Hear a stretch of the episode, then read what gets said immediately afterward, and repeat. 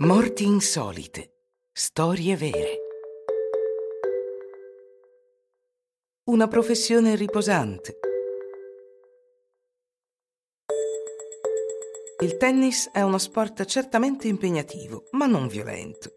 Soprattutto per i giudici il cui compito è quello di guardare se le palline cadono dentro o fuori. Allora qual è la probabilità che un giudice di linea cada vittima di una pallina da tennis durante un torneo del Grand Slam?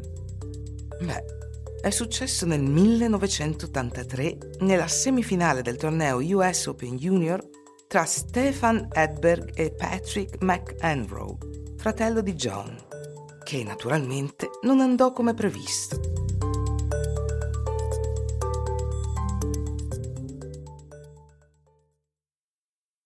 È il 10 settembre 1983 a New York, nel parco di Flushing Meadows.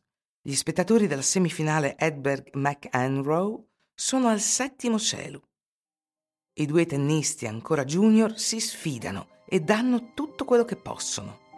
Piuttosto che giocare un gioco di logoramento del backcourt come i suoi compatrioti, il diciassettenne svedese ha scelto di giocare un tennis d'attacco al limite. Alcune delle sue palle superano i 200 km all'ora, tanto sono potenti i suoi colpi.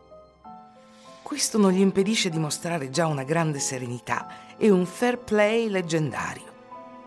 Durante i suoi 13 anni di competizione ai massimi livelli, Stefan Edberg ha vinto 5 volte il trofeo per il giocatore più corretto, che porta il suo nome.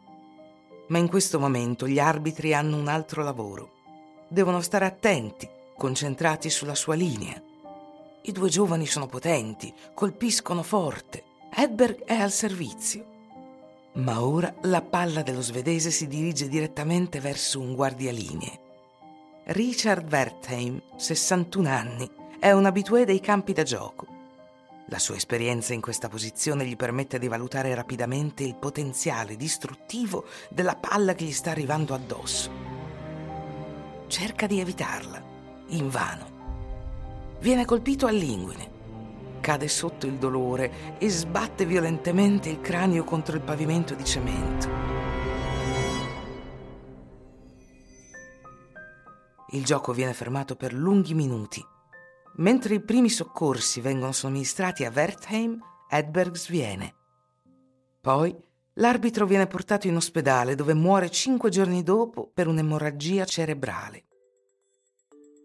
Ora sapete tutto sulla tragica morte di Richard Wertheim e sul difficile inizio di Stefan Edberg.